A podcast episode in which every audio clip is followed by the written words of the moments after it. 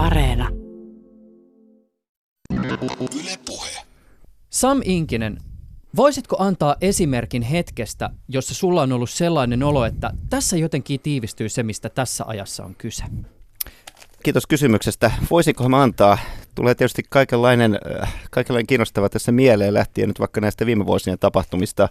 Ajatellaan nyt vaikka tällaisia asioita kuin Brexit-äänestys Iso-Britanniassa tai Trumpin valinta presidentiksi Yhdysvalloissa tai kotimaiset, ulkomaiset erilaiset käänteet ja yllätykset ja urheilusankaruudet ynnä muut, ynnä muut, mutta onko ne sellaisia, joissa ikään kuin tämä aika, siis nykyaika tai tämän ajan henki sillä tavalla tiivistyisi tai kristalloituisi, niin enpä tiedä, että, että sanoisin näin tämän tulevan keskustelumme hengessä, että on aika vaikea, aika, aika niin kuin vaikea oikeastaan enää, enää määritellä ikään kuin yhtä ajan henkeä, jos se on koskaan ollut edes mahdollista. Että elämme kyllä hyvin sirpaleisessa ja pirstoutuneessakin todellisuudessa.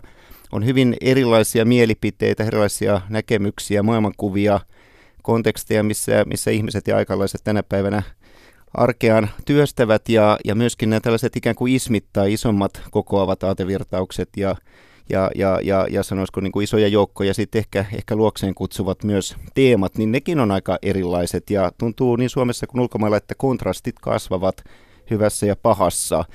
Ja, ja tässä mielessä on niin kuin tutkijana tai kirjailijana tai aikalaistarkkailijana, minkä rooli nyt kulloinkin ottaa eh, omalla puolella myös niin kuin kiinnostaa teknologian maailma, teknologia- ja tulevaisuusteemat, niin on aika niin kuin vaikea lähestyä tätä aikaa, että se on vähän niin kuin saippua, siitä ottaa kiinni, niin se helposti luiskahtaa ja, ja mitä tahansa oikeastaan meidän ajasta väittääkään, niin, niin oikeastaan voi väittää myös vastakohdan. Ja tässä nyt tullaan sitten ihan ajankohtaisiin post-truth-keskusteluihin ja muihin, että, että ikään kuin kenen koordinaatistoilla ja kenen auktoriteettien tai minkälaisten ikään kuin perinteiden ja maailmankatsomusten ja elämänkatsomusten ikään kuin varassa ja keskellä sitä, sitä tuota elämää me sitten työstämme. Aikamoinen haaste meillä on siis edessämme. Tänään yritämme Sam Inkisen kanssa selvittää ajan henkeä ja saada vähän otetta siitä saippuasta, siis siitä, mistä tässä ajassa on kyse. Mitkä on niitä ilmiöitä ja ehkä teknologioita, jotka vihjaavat meille ajan hengen olemuksesta ja ketkä ovat ennen tätä hetkeä osanneet aavistaa, mihin maailma on menossa. Sivuamme tässä jaksossa myös parilla sanalla kehityksen olemusta. Sam Inkinen on taiteen tohtori, tutkija, kirjailija ja kirjoittaja, semiootikko, teknologia- ja tulevaisuusalan asiantuntija sekä aktiivinen puhuja, joka viime vuosina on luennoinut muun muassa aikalaisdiagnostiikasta. Inkinen on lähtenyt jäljittämään ajan henkeä myös uusimmassa Synteesi-lehdessä julkaistussa artikkelissaan Aikakaudet, henget, merkitykset. Yle Puheessa Juuso Pekkinen. Sam, sä kirjoitat, että koet etsineesi koko aikuisikäsi nykyaikaa.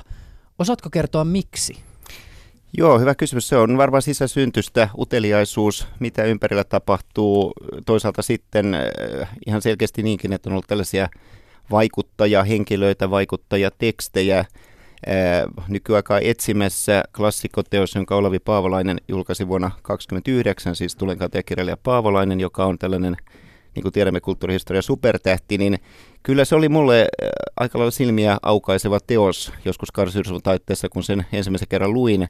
Se oli ilmestyksenomainen ensinnäkin sen takia, että tuntuu, että paitsi että se kertoo kaksikymmentäluvun modernista ajasta kaikki ne ihmeellisine asioineen, kuten, kuten tuota, taideismeineen ja suurkaupunkikulttuureineen ja automobiileineen ja telefoneineen ja, ja sen ajan, siis, siis moderni ajanhenki monessakin mielessä, sieltä tuota klassikkoteoksen sivuilta ikään kuin, ikään kuin tuota eläväksi tuli.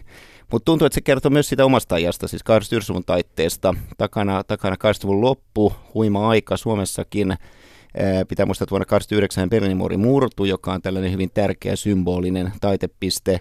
Ajatellen sitten myös myöhempien vuosikymmenien kehitystä. Ja, ja, ja sitten jo siinä ajassa tai siinä hetkessä oli jotenkin nähtävissä ainakin itselleni, että tällaiset vielä tieteiskirjallisuudelta kuulostavat asiat kuin internet ja, ja tuota, virtuaalitodellisuus ja hypermedia ja, ja, ja pitkä lista muita sitten ikään kuin digitalisaation tähän valtavirtaan kuuluvia uudissanoja ja käsitteitä, niin että ne on jotenkin tulo, tuloillaan. Ja siinä siis ajassa oli sellainen odotuksen, ehkä myös uuden nosteen, avantgarden, tällaisen jonkinlaisen niin kuin esi, esitaistelunkin henki eräs mielessä, koska monet rakenteet tietysti kanto, vielä voi sanoa Kekkosen Suomen perinnettä ja, ja ylipäätään niin kuin tällaista, eh, ehkä, ehkä, ehkä uskallan sanoa niin kuin teollisen ajan perinnettä, jota sitten haastettiin eri suunnista. Ja näinhän on sitten tapahtunut, tuli, tuli Nokia Suomi, no, iso nous, yhdistymän nousu, tuli millennium-käänne, siis tämä millennium-hetki eli vuosituhannen taite, johon kohdistui paljon tällaisia utoppisiakin odotuksia. Sitten on ollut paljon tietysti pettymyksiä, ja jos nyt näin Suomi sata kaksituhattaseitsemäntoista silmin katselee asioita, niin kyllä moni asia on mennyt niin kuin oletettiin jo silloin viime vuosituhannen puolella, mutta, mutta ehkä tämä niin kuin asioiden ajoitus, eli, eli, eli, eli missä ikään kuin, niin kuin järjestyksessä ja vaiheessa asiat tapahtuvat, puhutaanpa sitten vaikka juuri sosioteknisestä murroksesta ja uudesta teknologiasta, tai, tai vaikkapa tällaisista niin kuin Euroopan, Euroopan tuota, unionin tapaisista asioista, niin se on ollutkin paljon vaikeampaa, siis se ikään kuin ajoitus. Ja tämän, tällaisen problematiikan kanssa tietysti tulevaisuuden tutkijat, ennakointityön asiantuntijat, ajanhenkeä etsivät, trendinenät ja ää, kulttuuriantropologit ja muut siis oikeastaan käyskentelee kaiken aikaa, myös semiotikot, että me yritetään tulkita näitä merkkejä ympärillämme ja, ja, ja, ja tehdä niistä sitten jonkinlaisia oletuksia. Se on ehkä sellainen aika arkkityyppinen piirre, ja se liittyy tietysti ennen kaikkea tähän siis modernin aikaan, ja nyt kun sanon modernin aikaan, niin tarkoitan siis, sanotaan niin kuin laajasti ottaen ehkä tuhatkahdeksansataaluvun lopusta tähän hetkeen asti jatkuvaa, jatkuvaa ikään kuin epookkiamme, eli, eli, eli kysymys juuri, mitä aikaa me elämme, mitä on olla moderni, mitä on olla nykyaikainen, mitä on olla ikään kuin ajan hermolla. Niin nämähän on sellaisia niin kuin aika, aika keskeisiä kysymyksiä, eikä vähiten Suomessa, joka tuntuu kurottavan koko ajan huomiseen. Mehän ollaan silleen aika, aika ihmeellinen maa, tällainen tulevaisuuden laboratorio, jos meitä vertaa moniin muihin kansakuntiin ja kulttuureihin pelkästään Euroopassa, saatikka sitten tuolla muilla mantereilla, että me jotenkin vähän niin kuin kahdutaan et, eteenpäin. Suomi työstää itseään huomisen kautta, se näkyy myös tässä Suomi sata-puheessa ja Ja, ja tietty historiattomuus, voi sanoa valittaenkin, kuuluu selkeästi ainakin tähän suomalaisen ajan henkeen. Anna esimerkki. No ei tarvita oikein muistaa sitä, että kun vyörytetään uusia asioita, uusia käsitteitä, milloin se on digitalisaatio, milloin tekoäly, milloin virtuaalitodellisuus tai vaikkapa tämä sinunkin lähetyksessä aikaisemmin esillä on ollut tuota lisätty tai laajennettu todellisuus, ää, eli augmented reality näin esimerkkinä. Niin, niin ne tulee jotenkin tällaisena niin kuin haikarattomina uusina asioina monellekin, ja tosiaan kuitenkin, että takana on yleensä vuosikymmenten, ellei jopa vuosisatojen historiaa. Et siinä mielessä on aika hellyttävää lukea vaikkapa tuhatyhdeksänsataaviisikymmentäluvun robottikirjallisuutta, jossa puhutaan näistä meidän ajan, voidaan sanoa teknologisista uudis- ja muotisanoista, koneälystä ja, ja tuota noin, niin ihmisen ja koneen välistä suhteesta ja uusista käyttöliittymistä ja niin edelleen, niin melkeinpä samoin sanoin kuin mitä, mitä tämän päivän keskustelua käydään. Että, et ei uutta auringon alla voi sanoa vähän tälleen, tälleen tuota raamatullisesti. Tämä pätee myös tähän muodikkaaseen posthumanismi-transhumanismikeskusteluun, että nyt kun ikään kuin perinteistä ihmistä ja ihmisen asemaa tässä haastetaan erilaisin tuota, niin kuin teorioin ja, ja oletuksin, niin pitäisi muistaa, että sekin keskustelu luonteeltaan sitten kuitenkin eräs mielessä aika vanhaa. Että se, et, ja näähän voidaan yleensä ne jäljet, jäljet, tällaiset historialliset jäljet sitten palauttaa, jos ei ihan antiikkiin, niin ainakin, ainakin tuota menneille vuosisadoille. Tästä tuli mieleen, kun mainitsit tähän ikään kuin, että historia toistaa itseään, niin eikö tavallaan ihmiselle kuitenkin voi suoda oikeuden siihen, että kun hän ajattelee omaa aikaansa, niin se tuntuisi jotenkin erityiseltä? Ilman muuta ei musta innostumisessa sinällään. Edes Suomessa pitäisi mitään erityisen kiellettyä tai paha olla. Ehkä tämä onkin hyvässä sääneen sanoa, että tietty sellainen aikalaisapatiahan tuntuu olleen nyt viime vuodet vallalla, että et, et, et Suomikin vähän oudosti tuntuu siirtyneen tällaiseen ongelmien listausmentaliteettiin. Tämä on pitkä yhdyssana, mutta kuvaa mielestäni aika hyvin tätä tilannetta, että et, et, et siellä ja täällä niin jotenkin käytetään hirveästi aikaa ja energiaa, ehkä tupakkaakin siellä, missä vielä tupakoidaan, niin, niin, niin kuin pitkien ongelma- ja ikään kuin syntilistojen rakentamiseen. Ja se sama aikahan voitaisiin käyttää vaikka asfalttitöihin tai, tai, tai, tai johonkin siis tuottavaan hedelmälliseen dialogiin, ja dialogihan tarkoittaa siis oikea keskustelu sitä, että kun meillä on kaksi korvaa ja yksi suu, niin, niin me myös kuunnellaan ja yritetään ymmärtää toiseutta ja yritetään ymmärtää erilaisuutta ja yritetään äh, siis hakea jonkinlaista, niin kun, jos ei nyt sitten aina, aina yhteisymmärrystäkään, niin ainakin, ainakin ymmärrys siitä, että millä ikään kuin taajuuksilla liikutaan.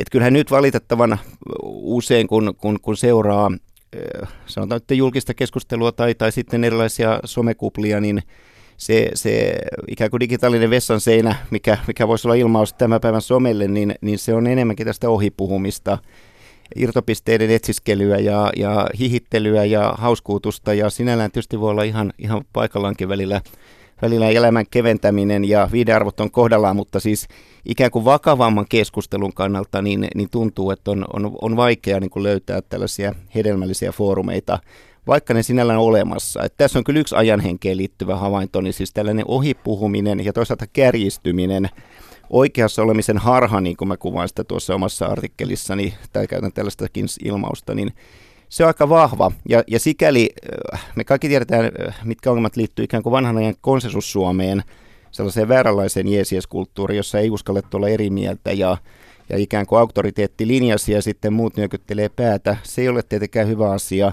mutta ehkä, ehkä tämä tällainen niin kuin repivä ja verraten niin kuin aggressiivinen ja valmiiksi jotenkin vihainen ja tuohtunut, vähän niin kuin myrkyttynytkin keskusteluilmapiiri ja, ja sitä kautta myös ilmeisesti ihmisten, ihmisten siis tuntemukset eri puolilla Suomea, Eurooppaa ja maailmaa, niin ei se nyt hirveän aina, aina kuin hyvältä tunnu.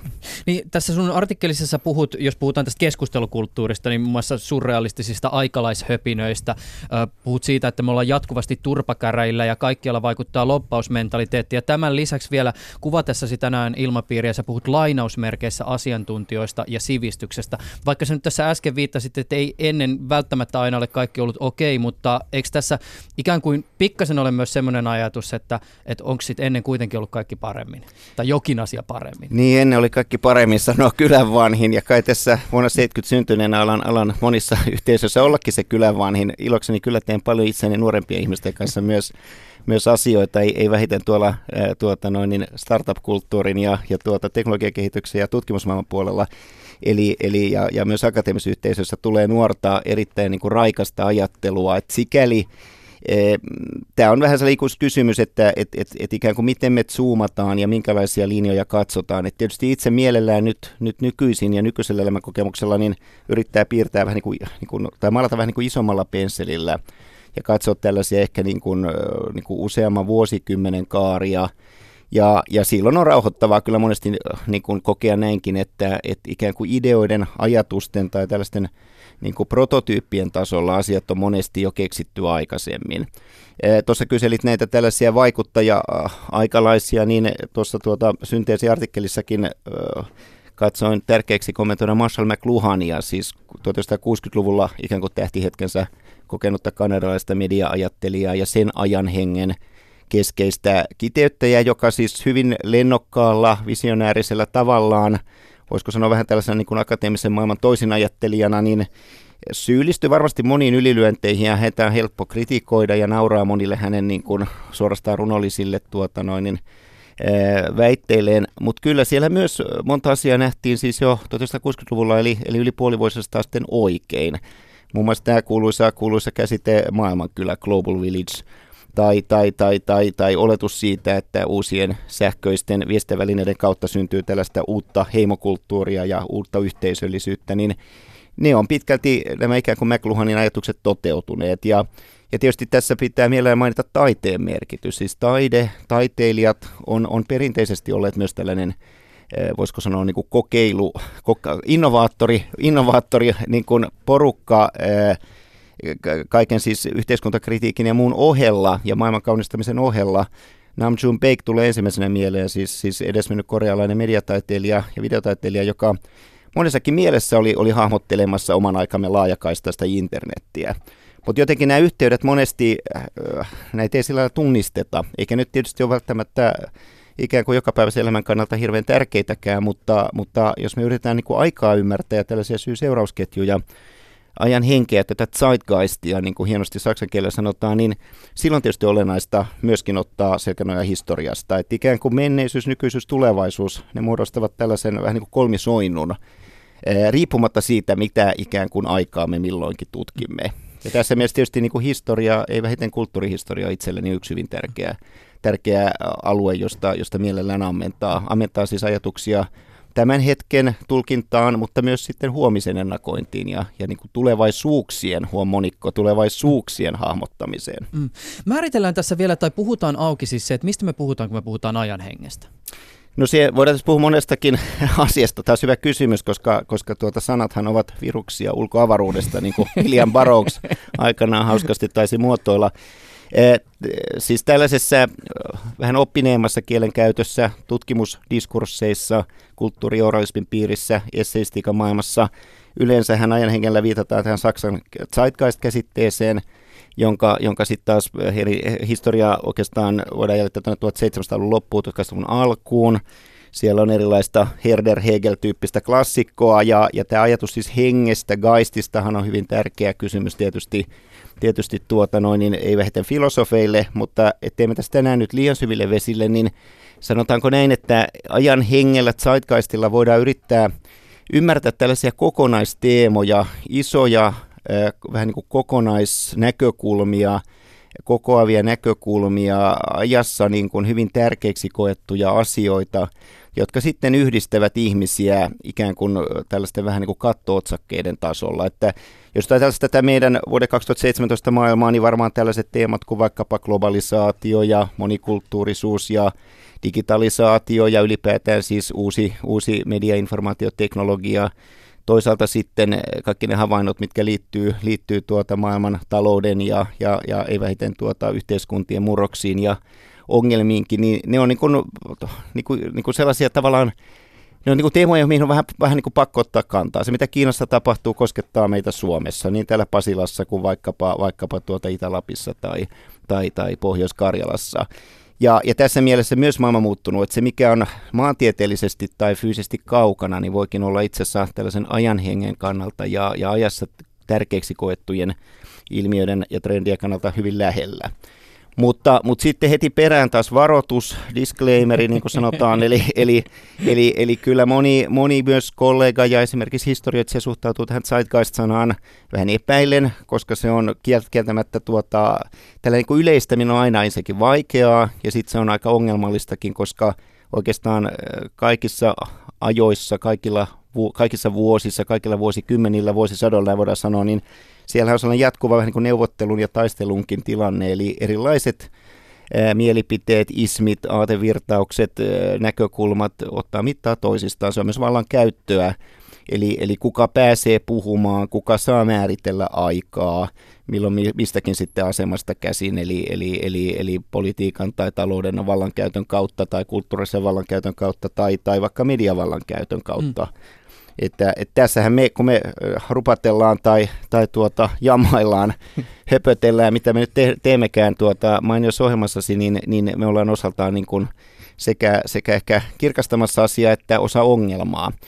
Ja, ja tällainen no, ajan henkihän sitten määrittyy tietysti julkisen puheen kautta, mutta myös erilaisten mikroyhteisöjen kautta, siis erilaisissa sanoisiko salongeissa ja, ja tuota, opintopiireissä ja filosofiklubeissa ja, ja, ja tuota, noin lukupiireissä, niin tässäkin maassa ilokseni työstetään koko ajan sitä ikään kuin ymmärrystä, että mitä ajassa tapahtuu, mitä on tapahtunut, mitä ehkä huomenna tapahtuu. Ja mä, mä tämän, tätä ehkä halusinkin korostaa, että tämän tällaisen ikään kuin, jos voi sanoa niin kuin yhtenäisjulkisuuden ohella, niin meillä on paljon siis ikään kuin vaihtoehtojulkisuutta ja vaihtoehtoista dialogia, joka ei välttämättä sitten ole silleen ikään kuin kaikkien tai edes suurten joukkojen tiedossa.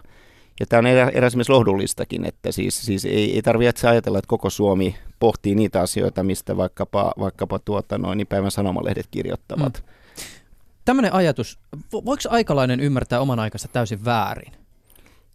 Hyvä kysymys. Kai silloin, kun ollaan jälkiviisaita, niin voidaan kysyä, että miten jos kolmekymmentä-neljäkymmentäluvulla pääsi tapahtumaan niin kuin tapahtuu. Mä olin itse juuri tuolla isolla kirkolla Berliinissä kovasti rakastamassani metropolissa useamman viikon, ja sehän on esimerkki paikasta, joka on niin, voi sanoa, niin kuin historiallis, filosofis, esteettisesti jotenkin niin kuin tiheä paikka, että eihän siellä pysty rapsuttamaan oikeastaan mitään korttelia tai, tai katukiveä ilman, että sieltä tulee niin kuin todella isot teemat ja kysymykset aina esille. No näin on eräs mielessä tietysti kaikkialla, mutta Berliini on jollain tavalla niin kuin Euroopan ja maailmankin viitekehyksessä tällainen poikkeustapaus. Ja, ja kyllä se aina nöyräksi vetää, koska, koska siis älykkäät ihmiset on monesti tehneet myös sitten jälkiviisaasti katsottuna virheitä, eikö niin? Ja, ja yksi tietysti hyvä kysymys on aina se, tämä on myös moraalinen kysymys, että et, et jos sinulla on tieto ollut käytettävissä ja sitten kuitenkin olet toiminut niin kuin tilanteessa A tavalla B niin, ja siitä on seurannut X, niin, niin kenen vika ja, ja, ja kolme pistettä. Tämä on sitä itse tutkiskelua, mitä nyt ei vähiten Saksassa käydään kaiken aikaa, Euroopassa käydään paljon. Suomessakin viime aikoina käyty, tosin ehkä, ehkä, ehkä sitäkin voidaan sitten käydä niin kuin monella tavalla ja tasolla ja, ja, ja, ja, ja näin, mutta tuota... Tuota niin, sun kysymys oli, että... Mm, niin, mä pohdiskelin tätä, että, että, siis, että voiko aikalainen ymmärtää oman aikansa väärin? Ja... Niin, no, kai, kai näin, että kuka se on sanomaan, mikä on sitten se ikään kuin oikein ymmärtäminen niin, tai aivan. Väärin ymmärtäminen, että, että historiahan kirjoitetaan sitten myöskin monenlaisilla mm. ää, ikään kuin perspektiiveillä ja aksenteilla ja painotuksilla. Eh, mutta vastaus on varmaan, että kyllä, kyllä varmaan voi näin. Ja, ja sitten tietysti niin kun, siis, siis ylipäätään... Mä jotenkin kokisin juuri näin, että, että pitäisi puhua koko ajan niin kuin monikossa, mm. siis ajan henki sijasta niin kuin ajan hengistä ehkä pikemminkin tai aikojen hengistä myös. Että et, et, et, et vähän niin kuin tämä Paavolaisen siis teoksen, klassikkoteoksen nimi oli Nykyaikaa etsimässä, niin mä itse aika usein käyttänyt tällaista ilmaisua kuin nykyaikoja etsimässä. Että se on paremmin kuvaa ehkä niin kuin tämän hetken ja, ja, ja, ja miksei ehkä, ehkä niin kuin eilisenkin tulokulmia, eli, eli, eli ymmärtäisi tämä monikollisuus ja tietty sellainen jännitteisyys, dialektiikka, mikä liittyy kaikkeen. Ei vähiten tuolla siis ikään kuin trendikartalla, että et, et maailmassa tapahtuu asioita, mutta ne synnyttää myös tällaisia vastatrendejä. Että siinä, missä nyt kaikki näyttäisi toisaalta olevan digitaalista ja tämä tällainen sosiotekninen murros, uudet välineet, tulevaisuuden tuota, noin, niin älypuhelimet ja mobiililaitteet ja muut hallitsee suomalaistakin arkea, niin sitten taas toisaalta ihmiset ottaa somesapattia ja, ja poistuvat retriitille ja mindfulness kukoistaa ja tällaiset niin kuin monessakin mielessä itse asiassa henkiset arvothan on nyt taas kerran kokeneet isoa ikään kuin renessanssia. Eli jos joku väittää, että meidän aika on hyvin niin kuin tällainen sekulaari tai maallinen tai, tai jotenkin teknisrationaalis, ehkä, ehkä tieteellinenkin, niin siihen löytyy paljon argumentaatiota, mutta ihan yhtä hyvin voidaan sanoa, että meidän ajassa on paljon tällaisia niin sanotusti transmoderneja piirteitä, tämä uudissana, johon, johon ehkä suhtaudun vähän hymyllä, mutta, mutta joka tapauksessa siis, siis on, on, on myös ihan perusteltua sanoa, että sellainen ikään kuin uudenlainen henkisyys, uudenlainen ikään kuin, ehkä, ehkä voidaan sanoa myös niin kuin, niin kuin teknologiauskon ja, ja, ja, ja, ja, ja suunnitteluuskon niin kuin myös kritiikki on aika, aika vahva. Ja sitten on niin kuin pitkät kaaret taas. Uskonnothan tulee vuosituhansien takaa ja tietyt elämänfilosofiset perustat, joihin, joihin, josta itsekin olen, olen tietysti kovin kiinnostunut ollut, ollut aina, niin nehän tulee tuolta vuosituhansien takaa jo. Että sanotaan näin, että ve, joku Veda-filosofia tai, tai tuota noin antiikin klassikot, stoalaiset ja silleen, niin nehän on mitä mielenkiintoisinta luettavaa edelleen niin kuin vuoden kaksituhattaseitsemäntoista Suomessa. Sam Inkinen, tässä edellä mainitussa artikkelissa esität yhden tämmöisen yleistyksen, josta itse asiassa haluaisin kysyä hieman enemmän. Tämä oli mun mielestä kiinnostava. Sä kirjoitat tässä sun artikkelissa näin, että tarve ja kutsumus määritellä omaa aikaa suhteessa menneeseen ja tulevaan on modernille kulttuurille ja identiteetille tyypillinen piirre. Se, miksi mä haluaisin kuulla tästä lisää, on siis se, että luulisin, että ihmisillä on aina ollut jotenkin halu käsittää sitä aikaa, jossa sillä hetkellä elää. No joo, mä en ole itse tiettävästi ollut keskiajalla. Tietysti, tietysti tämäkin on vähän kyseenalainen heitto, koska, koska moni ystäväni uskoo, uskoo tuota noin, niin, ää, jälleen syntymään, mutta, mutta tuota, jos nyt, jos nyt niin kun yritän miettiä vastausta, niin joo, siis, siis kyllä kaiketi niinkin sitten kuitenkin, että vanhaa maailman aikaan, kun, kun vaikka Suomessa keskiaikaa vietettiin, niin, niin ihmisten jotenkin niin kuin maailma oli paljon staattisempaa ja, ja asiat oli annetumpia. Siis ainahan on poikkeuksia säännöstä, mutta, mutta aika pitkälti niin kuin ihmisen kohtalo määrittyi siinä jo niin kuin syntyhetkellä, että mihin kyläyhteisöön ja mihin maantieteeseen satut syntymään ja, ja minkälainen sitten se, se kulttuurinen ympäristö, yhteiskunnallinen tilanne ja muu, muu siinä sillä hetkellä on, oliko, oliko kolmekymmentävuotinen sota vai eikö ollut käynnissä ja, ja niin edelleen, niin, niin on vaikuttanut sitten siihen, miten miten tuota ihmiset ja yhteisöt ovat, ovat, ovat kehittyneet. No tänä päivänä voi sanoa, että melkein kaikkialla Suomessa myös niin sanotulla syrjäseuduilla, kun meillä on nämä nettiyhteydet, utelias teini-ikäinenhän pääsee kiinni vaikka mihin tietoaarteisiin ja, ja, ja vaikka minkälaisiin siis vaihtoehtoisiin maailmankuviin ja elämäntyyleihin ja, ja ennen kaikkea siis samanmielisiin. Mikä on uusi tilanne, että, että silloin kun mä itse ollut, ollut, ollut niin sanotusti nuori, niin kyllä se oli lähinnä se, se oman kylän tai kaupungin kirjasto ja, ja sitten tuota vähän muuta, ennen kaikkea tietysti koululaitos, minkä kautta rakennettiin ja, ja, ja, ja tietysti niin kuin media ja näin, jonka kautta rakentuu näkemys maailmasta. No, no tänä päivänä tilanne on ihan toinen, eli, eli, eli et ole samalla tavalla ikään kuin tämän annetun ympäristön armoilla, edellyttäen toki, että sitten on työkalut käytettävissä ja ymmärrys niistä. Ja nyt huomioon en halua tässä olla mikään siis ikään kuin intoilija, että mä sanoisin, että tämä on vaan ongelmatonta tai että tämä on niin kuin kaikki hyvää, mutta kyllä se on ainakin erilainen tilanne kuin oli aikaisemmin. Ihan siis omassakin, voidaan sanoa, tuota, nuoruudessani, mutta varsinkin viime vuosisadoilla. Mm. Et, et, et kyllähän jos me mietitään, miten dramaattisesti monen suomalaisen maailmankuva on, on avautunut, siis sitä kautta, että on matkustettu. Matkustaminen on niin kovin paljon halvempaa nykyään, kuin se on ollut joskus aikaisemmin, viittaan halpislentoyhtiöihin ja tällaisiin asioihin. Toisaalta juuri sitten digitaalinen mediakulttuuri, internetin tapaiset asiat on tuoneet ikään kuin kaukomaat lähelle. Ja sitten tämä siis eräänlainen ihme, että suomalaisen metsän keskeltä voit, voit ottaa tuota vaikka internetkuvapuhelinyhteyden tai tai vastaavan ystävälle, kollegalle toiselle puolelle maailmaa, ja se ei oikeastaan maksa mitään. Niin taas kun muistelen aikaa, jolloin Suomessa oli kaksi T V-kanavaa täällä Pasilassa, kun yleensä olemme, eli ykkönen ja kakkonen. Tai muistelen aikaa, jolloin siis ka- noita siis kaukopuheluita, saatika ulkomaanpuheluita, ei, ei noin niin kuin tavallinen, tavallinen tuota kansalainen oikeastaan, oikeastaan tohtinut, tohtinut soitella, koska ne oli niin kalliita.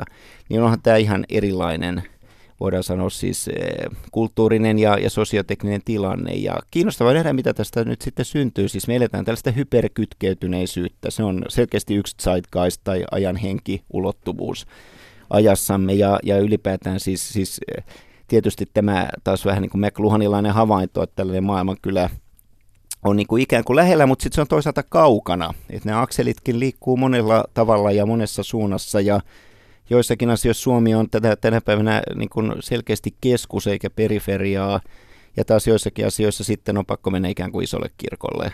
Että tämä on kiinnostavasti liikkeessä, ja jos nyt jotain voi sanoa, niin ainakaan meidän aika ei ole tylsää. Ajankin ei ole tylsä, ja jos emme halua, emme halua kuolla siis happosateisiin, emmekä maailmansotaan, niin emme varmaan ikäväänkään, vai, vai mitä Juuso olet mieltä? Mä olen samaa mieltä tästä asiasta, kyllä. Mutta hei, äh, tota, tässä on tietysti tullut näitä jo tosi paljon, ja nyt kun mä esitän tämän kysymyksen, niin se, se, mitä lähdetään vastaamaan, niin ei oteta niitä varsinaisena vastauksena, vaan jonkinnäköisenä mahdollisuuksina. Äh, mutta voisi käsitellä jotain tämmöisiä siis avainkäsitteitä tai aikakausinimityksiä, joiden kautta siis tätä meidän aikaa nyt sitten voisi lähteä diagnosoimaan. Öö, mua ehkä pikkasen jopa yllätti se, että kuinka korkealle sä tässä sun synteesiartikkelissa nostat esimerkiksi tämän postmodernin, koska joissakin piirissä postmoderni on niin so last season kuin olla ja voi.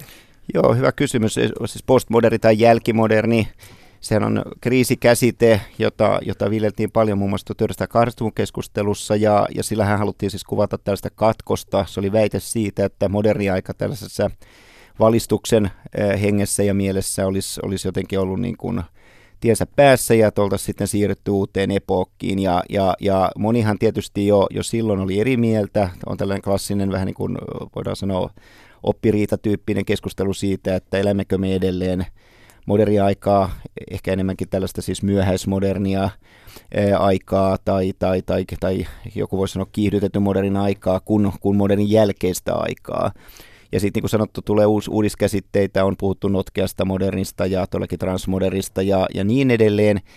Kaikki tämä kieli musta just juuri siitä, että on niin kuin halu yrittää antaa jotainkin niin kuin tavallaan leimoja tai otsakkeita tälle siis kokonaistunteelle, aikalaissensibiliteetille, tällaiselle ikään kuin tunnerakenteelle, tunnerakenteelle, mikä meillä, meillä sitten oletettavasti on. Se on sitä zeitgeist ikään kuin pohdiskelua, otetaan nykyaika vähän niin kuin potilaaksi. Siitähän aikalaisdiagnoosissa on oikeastaan kysymys. Ja, ja tuota, äh, joo, kyllä mä itse sitä mieltä, että, että kun tuossa jo moneen kertaan, voidaan sanoa monen riemuksi, todettiin, että postmoderni on niin kuin passé, että se jäi sinne jonnekin, jonnekin kahdeksankymmentäluvun äh, niin kuin kuoppiin tai yhdeksänkymmentäluvun kuoppiin, niin kun katsoo siis meidän ilmiömaailmaa tänä päivänä, sitä mitä on politiikan arki tässä ajassa niin Suomessa kuin ulkomailla, millaiset on ikään kuin viestintä- ja, ja mediakulttuurilainalaisuudet, kun kaikki pitäisi yrittää sanoa kolmessa sekunnissa tai kahdessa sadassa merkissä, ja, ja, ja, ja, ja tämä tällainen tietynlainen pikkunäppäryys ja, ja pinnallisuuskin, viihteellisyys, se, että asioilla annetaan kasvot, kärjistyminen, niin kuin totesin jo aikaisemmin, kaikki tämä, tämä on niin jotenkin arjen, arjen valtavirtaa, niin kyllä nämä on piirteitä, mitkä monessa mielessä yhdistettiin siis uuden teknologian ohella postmoderniin, silloin, silloin siis jo aikana ennen internettiä. Et siinä mielessä sanoisin taas, että lähteille takaisin ja klassikoiden äärelle, että et ken haluaa ymmärtää omaa aikaamme, niin kannattaa ainakin, ainakin niin kuin kertauksen vuoksi tutustua myös siihen hyvinkin kiinnostavan aikalaiskeskusteluun, mitä käytiin esimerkiksi tuhatyhdeksänsataakahdeksankymmentäluvulla. Ja, ja sehän on tavallaan lähellä, tavallaan kaukana. Mä edustan niin kun mun sukupolvikokemuksessa, mulla on niin kun itselleen suhde siihen aikaan, sitten nuoremmilla niin kun sinulla ei ole.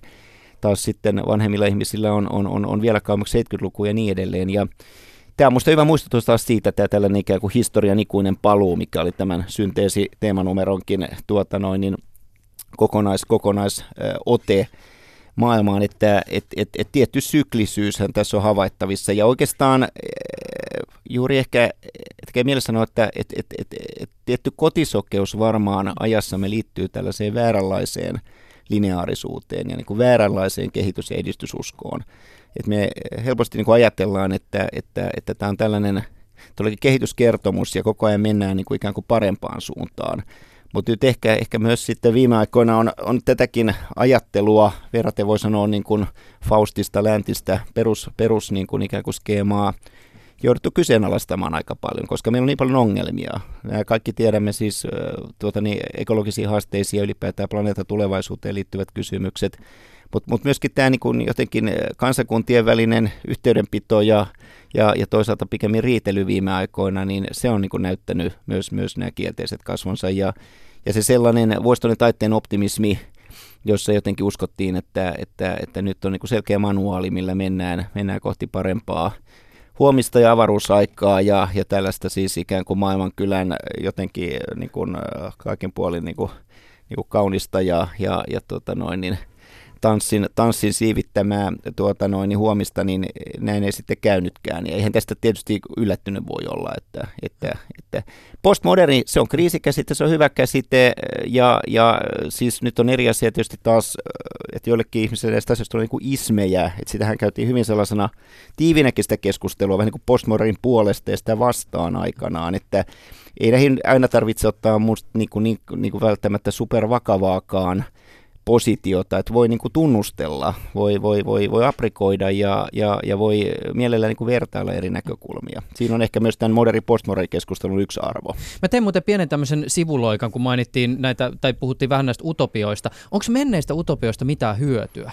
Tai tämmöisistä maalailuista siis, jotka eivät sitten lopulta koskaan toteudu? Joo, no utopiothan on monenlaisia, niin kuin tiedämme, että niitä on tapana jaotella esimerkiksi tota, tällaisiin äh, niin kuin, tuota noin, niin aj- ajallisiin utopioihin, temporaaliutopioihin ja sitten toisaalta paikallisiin niin kuin paikkaan liittyviin spatiaaliutopioihin. Ja, eli, eli voidaan sijoittaa utopiat vaikkapa toiselle planeetalle tai autiolle saarelle tai sitten toiseen aikaan.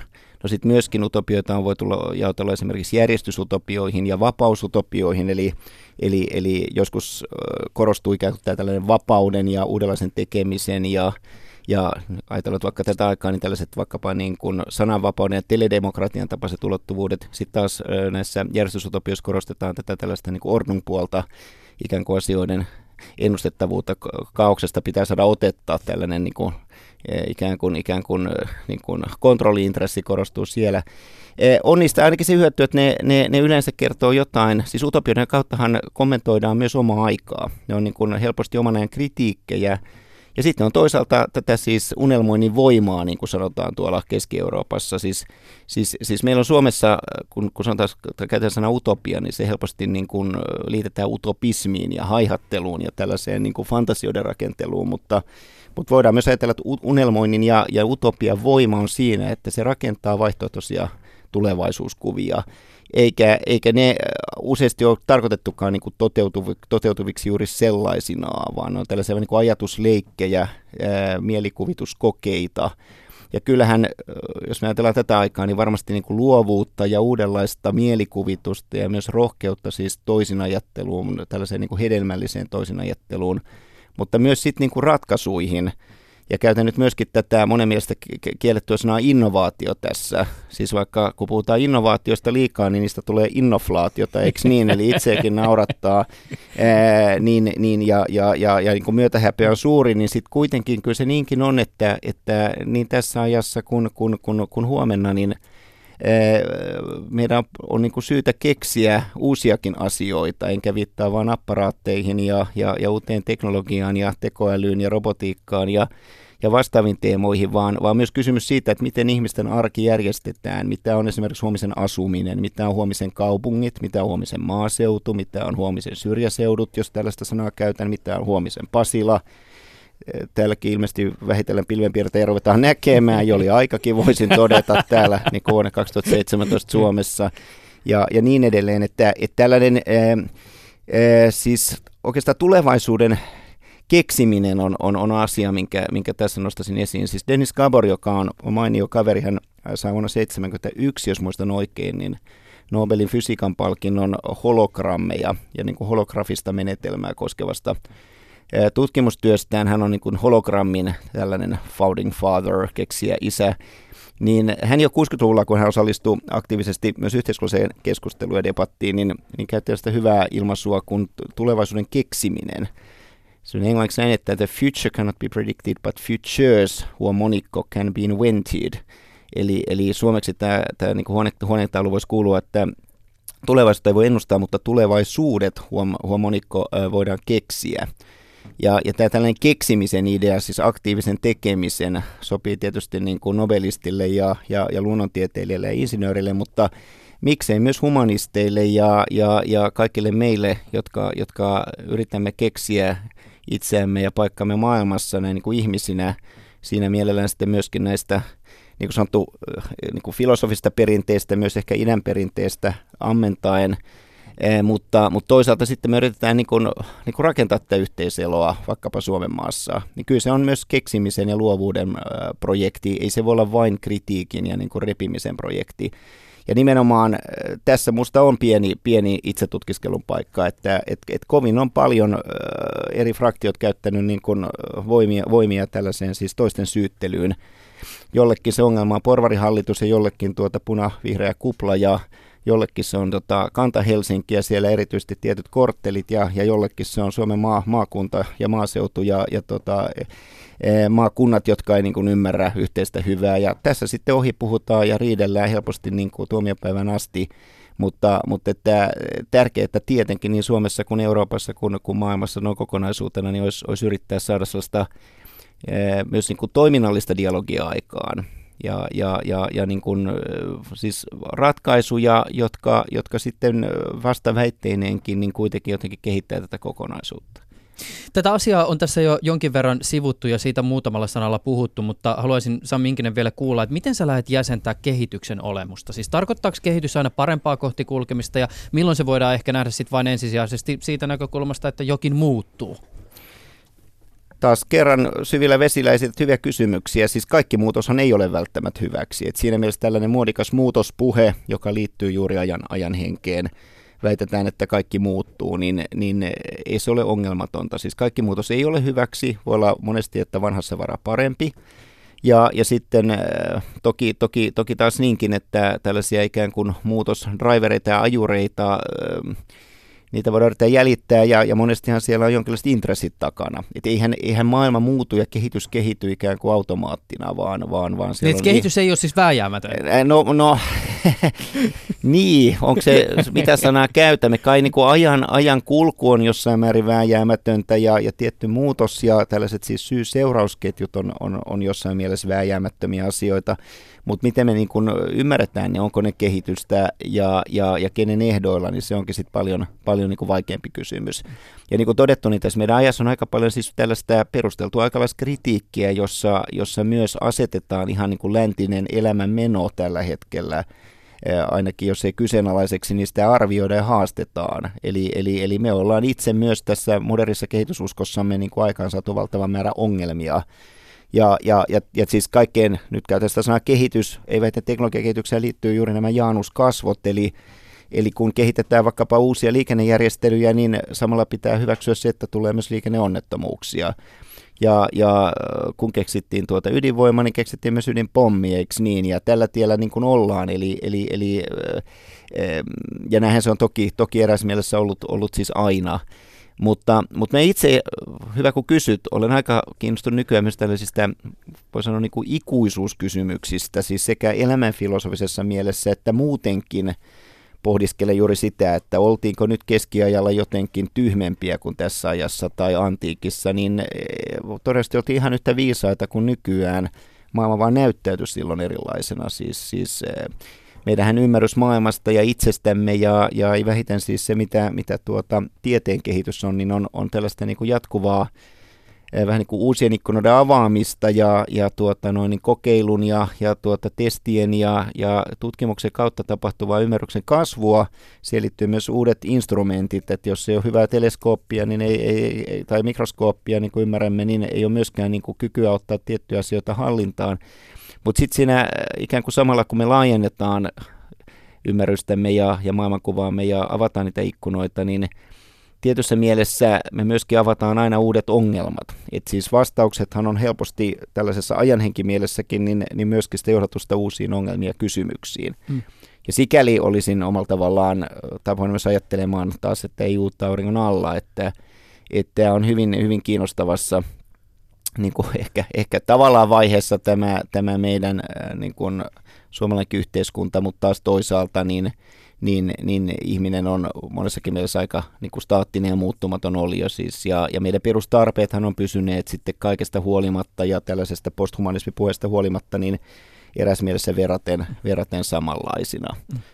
Se, se, minkä takia mä itse pohdin tätä kehitystä, on se, että, että tavallaan siinä olisi ainakin joissain tilanteissa aika tärkeää, että sen termin kanssa ollaan tietyllä tavalla samalla viivalla, koska esimerkiksi jokin tapa toteuttaa muutoshan on helppo myydä jollekin semmoiselle henkilölle tai taholle, jolle kehitys tarkoittaa nimenomaan kehitystä johonkin parempaan. Joo, tässä on tietysti nämä sanat taas viruksia ja, ja nämä on sille vaarallisia, että... että sanoisin näin, että ensinnäkin jos me puhutaan tarpeeksi niin kuin yleisesti, vaikkapa nyt sitten tietoyhteiskunnasta tai sivistyksestä, niin kaikki on helppo nyökytellä, me ollaan samaa mieltä, eikö niin, että sitä tarvitaan ja kukapa ei olisi niin kuin sivistyksen puolella tai paremman maailman puolella tai, tai, tai kehityksen puolella, silloin kun se on se, se kehitys, mitä niin kuin itse kokee myönteiseksi. Mutta ongelmathan alkaa sitten yleensä siinä vaiheessa, kun, kun näitä käsitteitä ja, ja tulokulmia pilkotaan ja, ja, ja ruvetaan niin kuin tavallaan konkreettisemmin katsomaan, että mitä se tarkoittaisi niin käytännön toimenpiteinä ja agendoina ja, ja kuka ties niin resurssien siirtoina ja niin edelleen. Ja sittenhän se parkuminen helposti, helposti alkaa, varsinkin jos jaettavana on niukkuutta, niin kuin viime vuosina on, on monikohdin ollut. Et tässäkin nyt sitten ehkä, ehkä myös niin kuin itse peräänkuuluttaisin sellaista niin kuin, tietyllä tavalla niin kuin, kykyä katsoa myös niin kuin isompia aikaikkunoita, siis paitsi taaksepäin, niin myös eteenpäin. Että, että monesti tuntuu, että, että eletään liikaa ikään kuin tässä ja nyt, että et, et, et se niin kuin päätöksenteko on kovin lyhytjännitteistä. Ja, ja sellainen ehkä, ehkä myös niin kuin jotenkin niin kuin aikalaiskeskustelu aika lyhytjännitteistä, että, että et, et, et niin kuin rohkeus kuitenkin kysyä, että mitä on vaikka vuoden kaksituhattakolmekymmentä Suomi tai kaksituhattaviisikymmentä Eurooppa, olisi ihan yhtä varmaan perusteltua ja olennaista kuin, kuin se, että me yritetään ymmärtää, että mitä siellä tuhatyhdeksänsataaluvulla tapahtui ja, ja mitkä on tällaiset isot yhteiskunnan ja kulttuurin kaaret. Vai mitä mieltä sä itse olet? No mä, itse asiassa mulle tuli tässä jatkokysymys mieleen, jos pohdiskellaan esimerkiksi, katsotaan vähän sinne tulevaisuuteen ja vaikka kaksituhattaviisikymmentäluvun Suomeen, niin mä, mä aloin miettiä sitä, että jos me silloin lähdetään tekemään ja jäljittämään, tai tekemään tätä, mitä me nyt tässä tehdään, ja jäljittämään sitä kysymystä siitä ajan hengestä, niin näyttäytyykö silloin kokemus sen hetkisestä todellisuudesta ehkä yhtä pirstaleisena kuin tällä hetkellä? Ovatko ne ajan henget ikään kuin niin erilaisia kuin ne tällä hetkellä ihmisten välillä on? Puhutko nyt tästä ajasta vai siis anteeksi? kaksituhattaviisikymmentä. kaksituhattaviisikymmentä, niin että miltä maailma silloin näyttää? Hyvä kysymys. Tuskin siis mitään ainakaan yhtä, kahta tai viittä yhtenäistodellisuutta tulee ja, ja, ja, ja sanon tämän senkin vuoksi tietysti, että, että aina kun esitetään tällaisia totaliteetteja, eli vääränlaisia yleistyksiä, saatikka jos niistä tehdään niin kuin vääränlaisia yhteiskuntaihanteita tai, tai, tai, tai, tai niin kuin ikään kuin aateperiaatteita, niin kyllä se on tekee mieli ikään kuin poistaa vesipyssystä varmistin, eikö niin? Että et, et kyllähän moninaisuus ja juuri tämä tällainen siis mielipiteiden ja, ja argumenttien runsaus on, on se, mitä pitää niin kuin peräänkuuluttaa.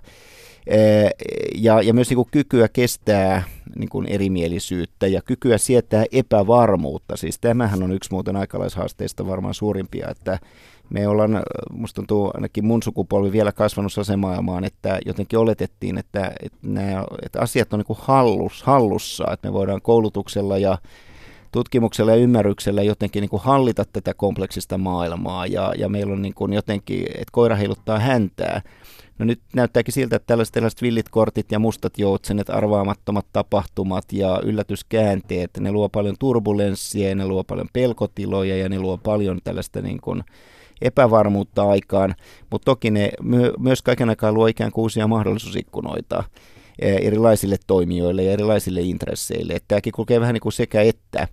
Ja itse asiassa tässä rupesin just miettimään, että olenko, olenko mä itse nyt sitten optimisti vai pessimisti. Niin mäkin aloin, se ensin kuulosti niin, vähän utopialta ja sitten alettiin mennä sinne dystopian niin, puolelle. Länsima, että onko tässä, niin kuin, ollaanko, ollaanko niin kuin länsimaiden perikadon äärellä niin kuin Oswald Spenglerin hengessä vai, vai, vai pikemmin sitten jonkun uuden uuden mahtavan tuota, no, niin posthumanistisen, transhumanistisen niin kuin onnellan kynnyksellä. Tässähän on ikään kuin näitä ääripäitä. Niin mä sanoisin, että, että ehkä tällaisen niin kuin perinteisen optimismin ja perinteisen pessimismin niin kuin väliin sijoittuva aika mainio näkökulma, jonka koen itse hyvin läheiseksi, on siis meliorismi. Latina melior tarkoittaa parempia. Siis meliorismi on, on, on sen tyyppinen elämänkatsomus ja sen tyyppinen toimintamalli, jossa uskotaan kyllä, että parempi huominen on mahdollinen, mutta, mutta se ei tule niin kuin automaattisesta itsestään, että se vaatii toimenpiteitä. Se, tällainen voisi sanoa toivon periaate on siellä tärkeä. Eli, eli kyllä parempi Suomi, parempi Eurooppa, parempi planeetta on mahdollinen, mutta se ei tapahdu itsestään. Se vaatii, vaatii tuota noin, niin näkemystä, se vaatii tietysti myös resursseja, se tarvitsee tekijöitä, se tarvitsee aikaa. Yksi meidän ajan ongelma, niin ajan ongelman aika, näin voisi leikkisesti sanoa, että siis tuntuu, että tällainen niin kuin quick and dirty mentaliteetti, että tehdään nopeasti ja vähän sinne päin, eli vanhalla suomen kielellä juosten kusten, niin se on, se on liiankin yleistä. Siis, siis oikeastaan vähän niin kuin kaikessa tekemisessä tulee vastaan tämä tällainen kiireen ja huolimattomuuden kulttuuri. Suomen kieli rapautuu, tota niin, niin, ei ole niin väliä, kun tuonne vaan tuutataan tavaraa.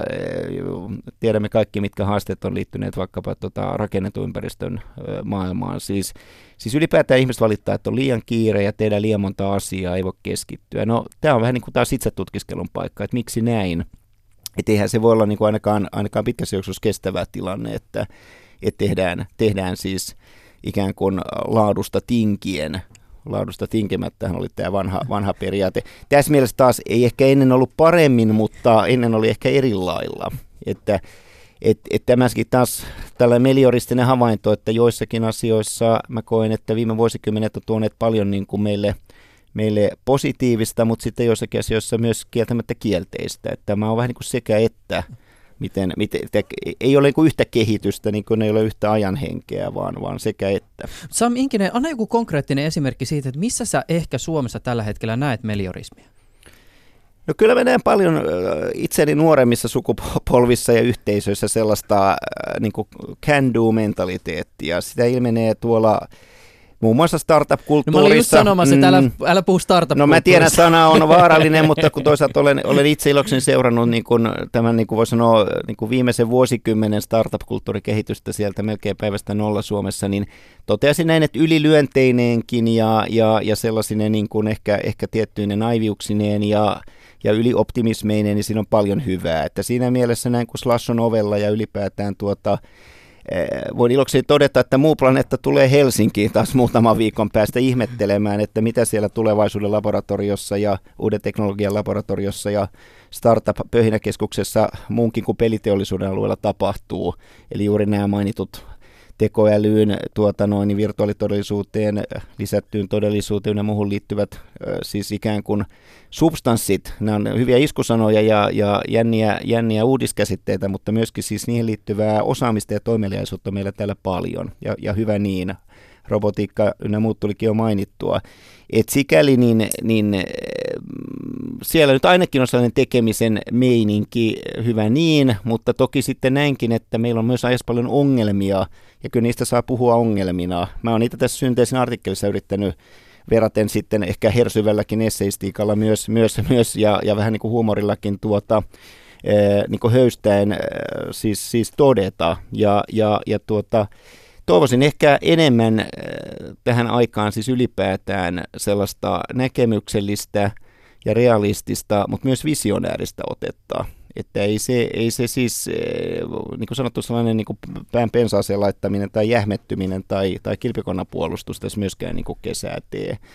Ja, ja, ja siinä mielessä niin tietysti mielenkiinnolla katselen, että mitä, mitä, mitä, mitä nyt lähivuodet tuovat tullessaan. Mm. Tämä nyt on tietysti tämän keskustelun jälkeen jo ehkä hieman outo kysymys sen jälkeen, kun ollaan puhuttu pitkään siitä, että tästä ajasta voi olla ehkä pikkasen vaikea saada otetta, mutta, mutta jotta tämä tulisi jotenkin tämä keskustelu edes perustelluksi, niin esitän kuitenkin tämän. Kun me ollaan saatu ajasta jonkinnäköinen diagnoosi tai meillä on jonkinlainen haju siitä, että nyt me ollaan saamassa otetta tästä ajasta, niin mi- mitä sillä diagnoosilla sit itse asiassa voi tehdä? Sillä voi tehdä mitä vaan. Se on vähän niin kuin, että lääkäri kertoo, missä mennään, ja sittenhän se on sekä lääkäristä, lääkityksestä että potilaasta kai itsestään kiinni. Myös, myös hyvästä ja huonosta tuurista, mitä, mitä sen jälkeen tapahtuu. Ee, nyt pitää muistaa, että silloin kun, kun esimerkiksi tutkijaroolissa yrittää maailmaa ymmärtää, niin, niin siihen ei välttämättä liity mitään toimintaohjeita tai, tai suosituksia tai ikään kuin lääkitystä, vaan, vaan, vaan olennaista on ikään kuin saada se tilannekuva, missä mennään, että mikä on ikään kuin se kar- kartta ympärillä ja ma- toisaalta maailma ympärillä. Ja, ja tuota, sitten toinen asia on se, että, että onko syytä tehdä ja mitä milloinkin syytä tehdä ja, ja millä ehdoilla ja kenen ehdoilla ja millä prioriteeteilla asioita. Se on sitten enemmän niin kuin politiikan ja vallankäytön, mutta tietysti myös tällaisen kansalaisaktiivisuuden ja, ja, ja ylipäätään niin kuin tekemisen meiningin kysymys. Ja, ja, ja tuota, e, mä itse koen aina niin kuin hyväksi sen, että ikään kuin teoria ja käytäntö kohtaa. Et, et, et tässä käsissä aika usein ihmiset ottaa niin kuin jommankumman jotenkin puolen, että ollaan joko kirjanoppineita vähän niin kuin kammioissa, joku voisi sanoa, että kynttilähumanistit siellä torneissaan kynttilän valossa lukee niitä kahdestuvun opuksia ja, ja ovat kovin itsetyytyväisiä. Ei, ei, ei se välttämättä ole hyvä, hyvä, hyvä tai niin kuin ainakaan niin kuin se yksin kesää tee. Mutta sitten toisaalta sellainenkin asenne, että, että niin kun turha teoretisointi pois ja, ja niin kun tehdään vaan ja, ja, ja, ja, ja jammaillaan, ehm, niin ei sekään nyt sitten ehkä, ehkä sitä toisaalta kesää tee. Että, että tässä käsissä silleen tekisi sanoa, että sekä että, että, että jos voi niin kun yhdistää vaikka tällaista aikalaisdiagnostista ymmärrystä, se nyt tulee sitten ehkä tutkimusmaailman kautta, se tulee tuota noin, niin aikalaistulkkien kautta, se tulee ehkä kirjallisuuden elokuvien kautta, siis tätä ajan henkeähän työstetään kaiken aikaa myös niin kuin kahviloissa ja, ja erilaisissa tuota noin, niin kohtaamisissa ja, ja, ja hyvin niin kuin arkisissakin tilanteissa, sanokaamme niin kuin työ, työhuoneen kahvilassa, tai, tai tuota noin, niin, niin, niin, joukkoliikennevälineissä tai kaupungin toreilla, agoroilla, missä sitä nyt sitten kansalaiset ja keskustelevat aikalaiset kohtaavatkaan. Tämä on ainakin sellainen eurooppalainen perspektiivi asiaan. Niin, niin tuota, se on, niin kuin sanottu, toisaalta ymmärryksen kasvattamista, mutta ehkä sieltä sitten myös hahmottuu se, mitä halutaan tehdä. Ja, ja tietysti demokratian piirrehän on se yleensä, että ikään kuin enemmistö päättää. Hyvässä ja pahassa joku voisi tietysti todeta. Ja se muuten todettako ajan hengestä, että, että nythän meillä on aika jännä tilanne se, että, että kun niin kuin tavallaan vähän kaikilla on puheoikeus, niin se tuo tähän siis jotenkin niin kuin, periaatteessa aika paljon niin kuin rikkautta maailmaamme. Siis moni tällainen aikaisemmin ehkä niin kuin vaiennettu ääni pääsee esille, vastarinnan äänikin pääsee esille ja vaihtoehdon ääni pääsee esille, mikä on hyvä. Mutta sitten taas välillä tuntuu vähän siltäkin, että, että ikään kuin suuri enemmistö tässä maassa on aika hiljaa. Ja, ja siinä mielessä, jos haluaa niin kuin ymmärtää, mitä esimerkiksi Suomessa tapahtuu, niin, niin välttämättä niin kuin median seuraaminen ei tarjoa siihen kuin yhden tulokulman. On niin kuin monta muutakin tärkeää kriteeriä ja ikään kuin tärkeää asiaa. Sellainen todellinen keskustelu musta tuntuu, tätä nykyään tapahtuu itse asiassa jossakin muualla kuin, kuin tuota joukkoviestimistä tai someseinillä, jotka on pikemmin viestinnän simulaatiota, käyttääkseni tätä nyt sitten ehkä postmodernia teoria-arsenaalia mm. tässä hyväkseni. Tämä on itse asiassa kysymys, joka esitetään tässä olemassa ihan liian harvoin, mutta nyt mä luulen, että nyt, nyt on siihen hyvä tilaisuus. Tässä ollaan jo mainittu aika paljon siis teoksia ja tekijöitä ja jonkinnäköistä tämmöistä lue tämä listaa ollaan koottu. Ainakin se Olavi Paavolainen varmaan saattoi siinä alussa herättää jonkun mielenkiinnon ja Marshall McLuhania nyt kannattaa aina lukea. Mutta tulisiko sulla vielä mieleen, että jos joku haluaisi jotenkin ymmärtää ehkä sitä, että mistä tässä ajassa on kyse, niin mi- mitä kannattaisi lue- lukea tai mistä kannattaisi lähteä etsimään niitä vastauksia? No kyllä pelkää pitää sanoa, että se ehkä Synteesi-lehden artikkeli kannattaa kaivaa, niin. kaivaa esille. Se nyt sanee hyvin varustetuista kirjakaupoista, koska nimenomaan sen lähdeluetteloon yritin kerätä keskeisiä. Mutta anna tässä jotain, jotain vinkkejä. No tässä mainittiin jo kahdeksankymmentäluvun lopun, lopun tuo, tai niin kuin kahdeksankymmentäluvun teoria-arsenaali, eli, eli, eli tämä niin sanottu postmoderni maailma ja postmoderniteoreetikot, se on yksi hyvä, hyvä, hyvä tuota noin, niin ulottuvuus, mutta kyllä mä sanoisin näin, että kaiken aikaa kirjoitetaan ja julkaistaan paljon kiinnostavia tekstejä eri maissa eri kielillä myös Suomessa, et ei, ei välttämättä tarvitse mennä niin kuin merta edemmäs tuota noin niin, niin, niin kalaan, että, että tuota, vaikka nyt viime vuosien Finlandia voittaneet teokset, tulee ensimmäisen mieleen, että vaikka Jukka Viikilän tuota teos, niin, niin, joka vie meidät Engelin maailmaan, siis arkkitehti Engelin maailmaan, niin, niin, niin on niin kuin aika hyvää aikalaislukemistoa siinä, missä sitten enemmän, enemmän tähän oman aikamme ehkä niin kuin sosiotekniseen murrokseen ja muun liittyvä kirjallisuus. Mä en mielellä niin kuin heittäisi yhtä, kahta tai kolmea, vaan, vaan, vaan, vaan kehottaisin niin kuin olemaan verraten utelias ja, ja, ja tota, tota niin sieltä siis Synteesin sivuilta sitten, sitten löytyy, löytyy kyllä tota noin niin. Pahoittelut, tämä tuli tämä kysymys vähän yllätyksenä mm. tähän loppuun, mutta, mutta nyt tuli jotenkin semmoinen tunne, että se, se olisi tässä, suhteen, tässä kohtaa ollut tarpeellista kysyä. Etsivä löytää, sanotaanko näin? Etsivä löytää ja, ja tuota noin niin, kyllä siis näissä viime vuosien elokuvissa, no saatat vaikka näin, että Blade Runner-elokuvahan tuli siis tämä, tämä osa kaksi nyt vastikään teattereihin, niin se oli itselle ehkä pieni pettymys suhteessa ykköseen, niin kuin helposti käy, mutta kyllähän siinä avataan monia keskeisiä aikalaisteemoja, että paitsi kirjallisuus, niin elokuvat ja, ja tietysti tuota, teatterinäytelmät ja, ja, ja koko siis kulttuurin kenttähän niin kuin työstää suhdetta nykyaikaan myös sitten uusien tulkintojen kautta, että klassikotkin voidaan esittää niin kuin tiedämme monella tavalla. Mutta, mutta tuota noin, niin etsivä löytää ja tietysti tänä päivänä niin internethaut on ihan, ihan yksi kätevä tapa niin kuin piristää mieltä ja, ja saada, saada tuota, ää, kättä pidempää, eikö, eikö, eikö tuota totta. Ehkä vielä yksi, yksi tuota, ää, tällainen, tällainen tuota... Ää, Nyt nopeasti. No nopeasti sanon vaan näin, että se melioristinen periaate eli, eli, eli toivo paremmasta on tärkeä.